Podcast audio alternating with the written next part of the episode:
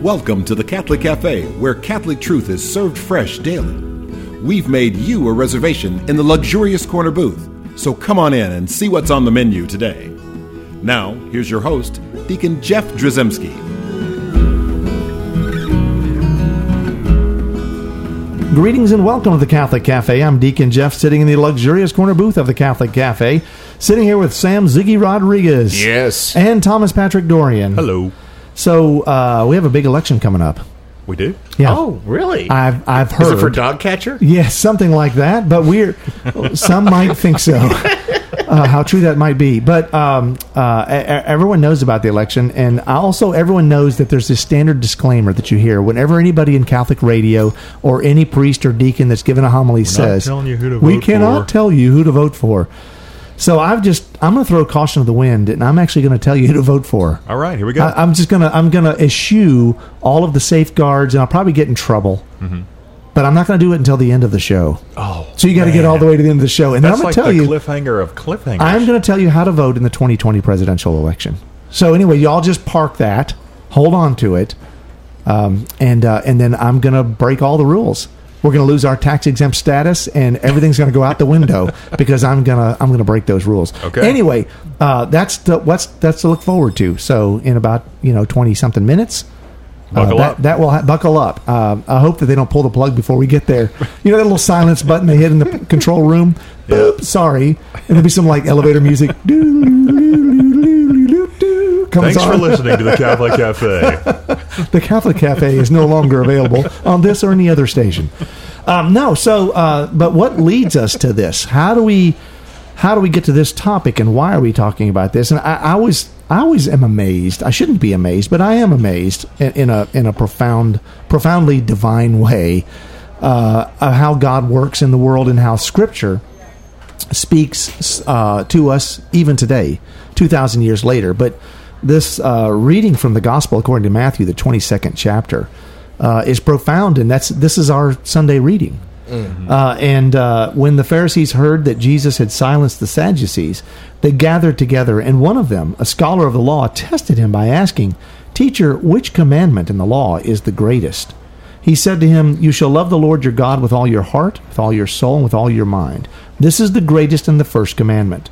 The second is like it You shall love your neighbor as yourself. The whole law and the prophets depend on these two commandments. Now, my first like thought about this, first thing I always notice right off the bat is how, again, we've mentioned a couple times, if you give Jesus an A or B, he gives you C. Oh, right. Right. So in this situation, it's like, which is the greatest? And Jesus gives you like the two for one Right. right? It's you, you get two commandments, and, and what's important about this is you know I I've talked about this many times, and you you can probably get from this particular um, answer that Jesus gives how important and why that's important. That first of all, love God, but the second is like it. Doesn't mean it's less than it Right. and that's you love your neighbors yourself. And so you look at the two of those, loving God and loving your neighbors yourself. What Jesus is saying is you cannot love God and not love your neighbor, right? You, it's impossible. And you can't truly love your neighbor unless you love God and understand the big picture. And so those two commandments go together, right? They're inseparable. So it's really one big commandment. But so, and that in a nutshell is what that's kind of about. Maybe that's what people will preach on this weekend if you're listening to the homily at Mass. But, um, but I, I think we should focus a little bit on this idea of loving your neighbors yourself. Because that's not exactly easy to do. And that's what made me think about the election. It's what made me think about the state of the nation. Because uh, let, us define let's, let's define neighbor. I well, mean, if you define it in terms of politics, it's uh, whoever's the opposite end of the spectrum. Well, I get it, but like, but w- what is a neighbor?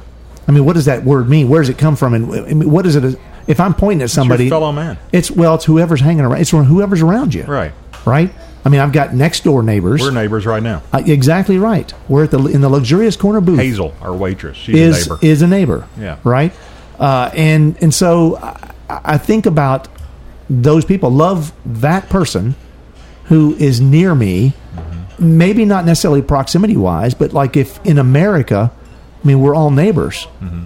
right? And so now that's an extra specially big, impossible challenge. It really is. Because now we're we're called to love our neighbor. We're called to love everyone around us as ourselves. I think we're kind of failing at that. You think? Well, you can take that another step. Uh, a, uh, a person who's very close to us here in our diocese uh, gave a talk to young adults uh, a few years ago, and he challenged them and said, "I want you to guys think of who do you who's think of somebody in your life that you just can't stand. It could be someone in your life. It could be someone who's some person on TV that you don't even necessarily know, but whenever you see them or hear their voice, they make your skin crawl. They set your teeth on edge. They drive you nuts. Just everything about them drives you nuts. Do you have that person? Does everybody have that person in mind? Everyone raises their hand and said, "Okay, the amount that you love that person, that's how much you love God." Ooh, see, that's what I'm talking about. That's why that's a challenge. Well, how can you love the, the the God that you can't see if you can't love the brother that you can see or the sister? yeah. No, I, I, I get that, and Wow. and uh, and so that's the stuff where we look around in uh, um, in our neighborhoods, in our nation, uh, in our cities. We look uh, in our in our, our workplaces. We even look in our church, and we see polar opposites. I mean, I, I I I will say, I I believe that that this time in our nation is arguably the most divided we've ever been. I, I think we're more divided now than when North and South were divided. Really? I do. I do. I, I, I and and the reason Really? the reason I say that is uh, you can get into all the reasons, and I'm not saying that North and South didn't have it bad and there wasn't problems going on, right? Right. But what I'm saying is, even in that setting, there there was um, some semblance of dignity, human dignity, and respect for the other right in in the way that that some I I understand we were at war, and I'm not trying to justify one side or the other because I'm not because those were valid issues that, that you know states' rights and slavery. These are terrible things. The, the, the slavery is is awful. You know you can't defend. It's indefensible, right? Um, and but but there were there were like there were codes of conduct that were tried to be adhered to at least, and I just think that's all out the window now. Yeah. right? You couldn't even you back back then you you might have been able to have a civil discourse and they often did. Mm-hmm. Right? Even though they were still at war. Mm-hmm. And, and i guess my, my point that's why it's a personal opinion. I just think that we're more divided than we've ever been and i think that this is why this particular gospel reading i just think it it sits and echoes in my mind and and it it convicts me right? Because I think of the buffoons and the idiots that are on the other side of whatever s- spectrum I happen to be on. You know what I'm saying? I mean, it's like, and I know I'm, I'm being facetious and, and, and it sounds very judgmental, but the point is, as I see people as like, that, that person's an idiot. I happened to be in a restaurant last night with my kids, mm-hmm. and there was a guy sitting there talking to a couple of folks, and he was one of those kind of people in a restaurant where they talk loud. And they don't kind of care what anybody else is saying, but he was going on and on and on about who he was going to vote for or who he wasn't going to vote for, and and his reasoning uh, was, well, it was just not the smartest reasoning. You know, he's like, well, you know, in 2016, I'm trying not to have a Southern accent because my wife says every time that I speak disrespectfully about somebody, I give them a Southern accent. in 2016, you know. No, but anyway, he, he was saying 2016, he had a choice. He could either vote for uh, a crazy person or a crook. And so he went with the crook because all politicians are crooks. You know? my and I'm thinking, gosh. Is this who we give the right to vote to? and it, is. it actually made me think, like, well, should we all have that right to vote? And again, I, I'm not. I don't want to challenge those kind of things. I don't, that that's that kind of that's a that's a sacred part of our nation. This this right to vote and all that. And I'm not challenging that at all. But I am saying it calls into to question like our ability are are we making informed decisions are we well formed decisions are we making prayerful decision, decisions or are we making goofy decisions and i've made plenty of goofy decisions in my life i, I, I freely admit that but it made me but but i started thinking ill thoughts and i remember saying a couple things to my kids and my daughter god love her emma who's uh, uh, junior in high school was quick to point out dad My goddaughter, by the way. that's right. You'd be proud of her. Dad, that's I'm not proud of Emma. That's not very deacon like of you. Good for you, Emma. Mm. So so it's like, you That's know my goddaughter right there. I know. I know because I was saying things I started to go down a path and it's like she's catching me and I'm thinking like, you know what, you're right. Why She is is, right. it that I'm going down this path where I'm starting to hate my neighbor? Well, even if he is a buffoon, I don't know if he is or not. He probably is a great, decent guy. Right. He might have a higher college degree than I do. You know, his reasoning didn't it didn't satisfy me, and I actually think it was kind of goofy. But the point is, who am I to judge that? Right. What what what put me on this thing? And, that, and that's why this this gospel reading challenges me to such a great degree.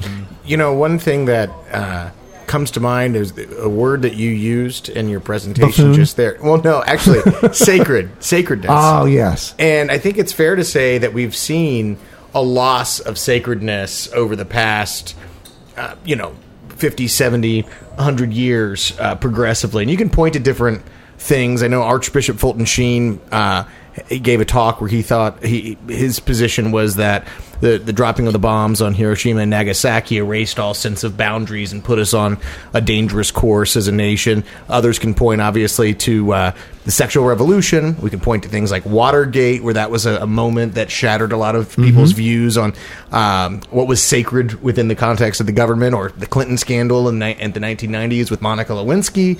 Um, there's plenty of stuff that happened after that as well. And I think that a growing level of cynicism and a loss of the sense of the sacred generally has happened. And I think it's very fair to say, uh, both from a Catholic and a secular perspective, that there's also just the sacredness of the human person uh, has also been lost. Right, and I will agree with that 100%. And but I think my problem here is that I'm putting that on them. I'm saying they don't believe in human dignity Right. when at the same time I'm actually challenge I, I, I'm I'm I'm demeaning them by putting them in a category. there's an us versus them Mm-hmm. Yeah. thing thing that has has infected our thinking Right. to where we're not a lot able to look upon ourselves and and really check ourselves on where ways where we might have failed to hold the other sacred you know we've maybe focused on uh, the speck in our brother's eyes too much to remove the beam from our own and maybe that's become a stumbling block in our ability to love our neighbor as ourselves Hopefully, you got a list of how we can overcome that. Right Oh, we, oh, we're going to have a list. Yeah, we always got a list. Need yeah, that. we got a list, but we're not going to get to it now. And remember, I told you at the end of the show, I'm going to tell you how to vote.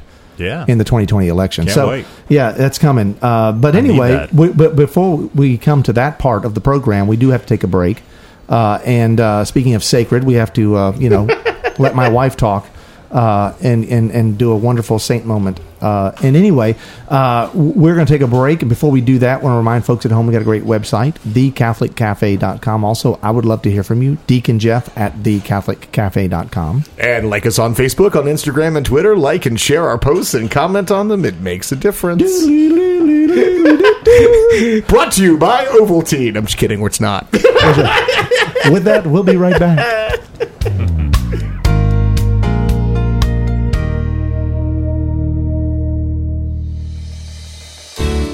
I'm Bess Drzymski, and this is another great moment in church history.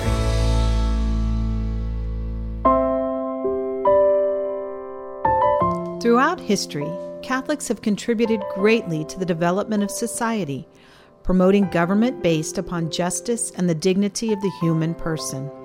One prime example of a great church statesman was Stephen Langton, the Archbishop of Canterbury. Born in 1150 in Lincolnshire, England, Stephen studied theology in Paris. His piety and love of God won him the respect of other clerics, including the future Pope Innocent III. He was elevated to Archbishop of Canterbury in 1207. At that time in church history, the books of the Bible were not subdivided. Typically written in scrolls, the only separation would be a space at the end of each line of sacred text. Archbishop Langton divided the books of the Bible into chapters so they could be more easily referenced and studied. These chapter divisions are the ones still used today. With a strong personal devotion to the Holy Spirit, Archbishop Langton is also credited with authoring the prayer Veni Spiritus Sanctus, or Come Holy Spirit, which is often part of the liturgy at Pentecost. This love of the Scriptures and devotion to the Holy Spirit guided Archbishop Langton to have a profound impact upon the development of human rights.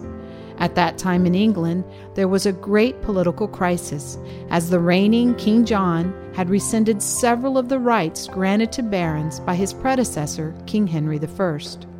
Archbishop Langton led a group of barons in a struggle against the king.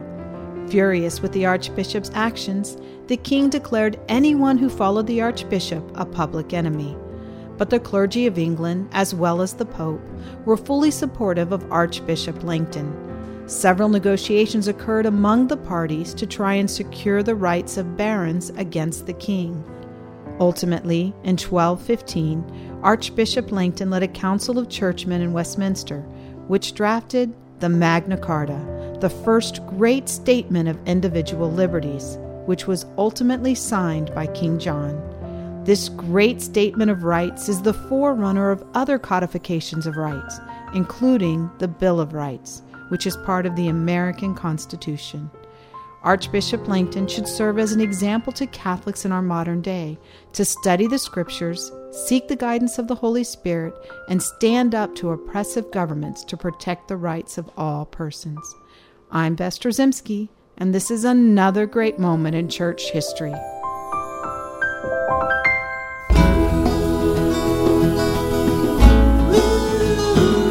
Welcome back to the Catholic Cafe. Here's Deacon Jeff. And welcome back to the luxurious corner booth of the Catholic Cafe, not sponsored by Ovaltine. I was forced to say that by our production group.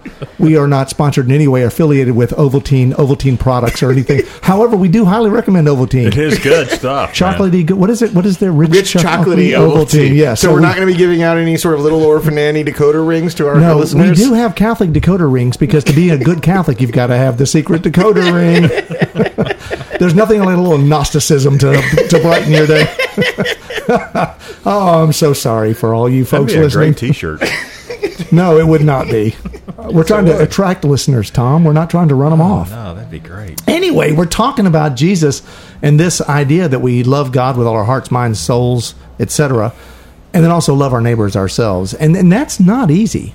No, No. you know and so uh, so uh, so how is it that we can love our neighbors ourselves i mean especially in this these divided times i mean i Pray.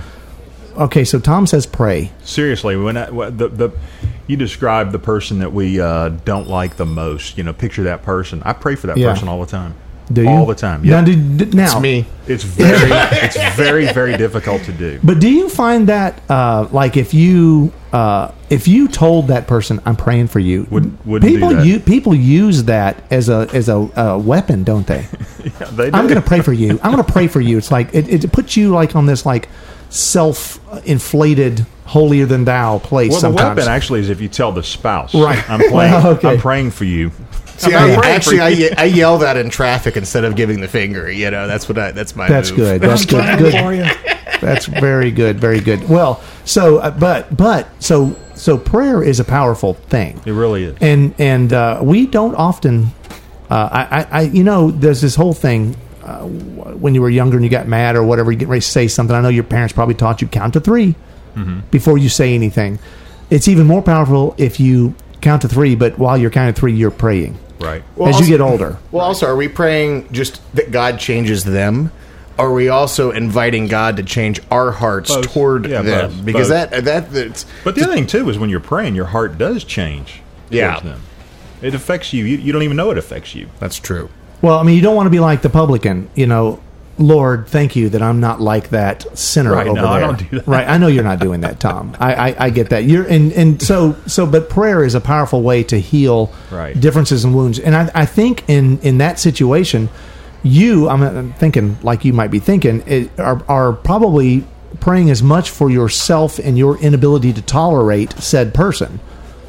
Right, Lord, help me to deal with this. I don't, I don't know what to do. Yeah. I mean, they make me so stinking mad. Yeah. I, I, I, I just think about uh, you know there are certain like I, I every once in a while I just have to tune out all the the clutter. I have to tune out the news programs. I have to tune out the commentaries. I have to tune out the social media. I have to tune it out because it makes me mad. It does. and it's like I get that, but I have so I have to pray for patience. I have to pray for uh, my recognition of the other as a human being. Right. Well, it's pretty serious, by the way, not just for the, that person, but also for you, because I've heard a, a priest say that you're really pushing the boundaries of, of what could be called grave matter if you're not able to greet a person when you see them. When there, you, there's an inability to just give that basic acknowledgement of their existence and just a hello, your soul's in trouble. That's not okay. That's something Right. to work through and pay attention to and to take into the confessional. Um, which I, th- I think all of us probably find that convicting because all of us at different periods in our lives have had that sort of moment where it's tough to greet a person. Yep. Um, another thing that comes to mind, I think that is folded into this when we think about personhood. I think a lot of us forget the fact that each person has their own frame of reference, their own set of memories. They're wired differently. Mm-hmm. They they have their own Their CPU, history. their own history, the way they process things, their own set of wounds, everything. Their set of relationships. They bring that to you, and they're processing you through that, and you don't have access to how they're processing you and you're processing them but you really no matter how hard we try we can never fully i heard there's a there's a philosopher who said something very clever. They were they asked what's the limit of science? And they said uh, science is most certainly an, not able to tell you what it's like to be somebody else. And i think there's more limits to science than that but i think that's an important uh, statement of just sort of that reality. If it, we're, there, we're there's a natural limit as to how much we can actually see things through another person's eyes Yeah. and, and process it. And if we don't have the humility to acknowledge that, then we're not going to have a starting point to be able to relate to that person uh, and to ask them to open up and help us fill in those blanks and help draw us into an understanding of what we don't naturally have an understanding of. I think that was Bill Nye, the science guy, that actually came up with it. I'm pretty sure. I'm pretty sure that's who it was. A great philosopher of our times. But um, I got so, a hundo says it wasn't. I think you're. I think you're right. You save your Benjamin because you're not. You're not taking it. No, because Ah. it's because you'd win. I have to save my Benjamin. So, um, so we we live in a divided world. Uh, and, and I know that like all the folks listening right now love God. I mean, I, I I know that you there's a sense of the awareness of God and that you desire uh, to love God, to to do the best that you can, et cetera, and all these things.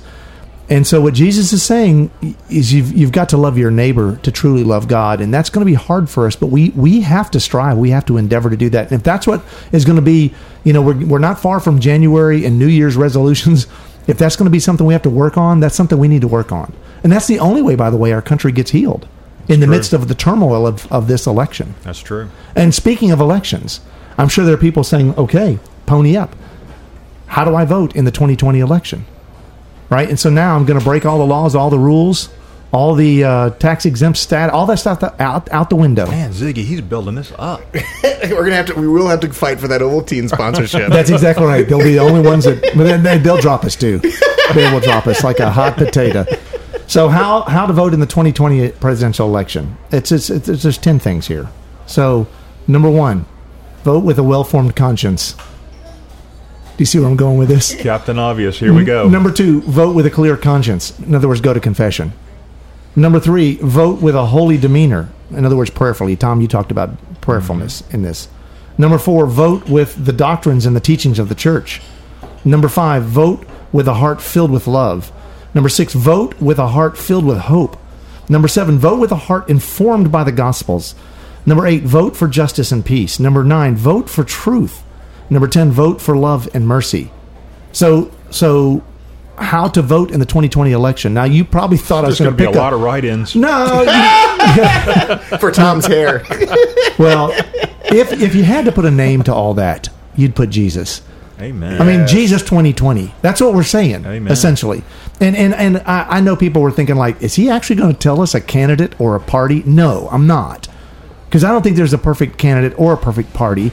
And and and the reality is, we need to vote with those things. I'll rattle them off again with a well-formed conscience, with a with a clear conscience, um, with, with a holy demeanor, with the doctrines and teachings of the church, with a heart filled with love, with a heart filled with hope, with a heart informed by the gospels, with for justice and peace. Vote for truth. Vote for uh, love and mercy. I mean, that's how things change. That's how things get better. That's how conversations are had. Discourses t- takes place.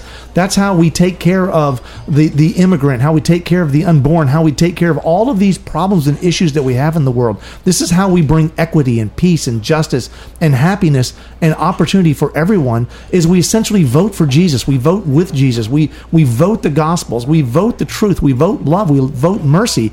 That's the answer. And I know, and I will tell you, the, the Savior is not a member of a political party, right?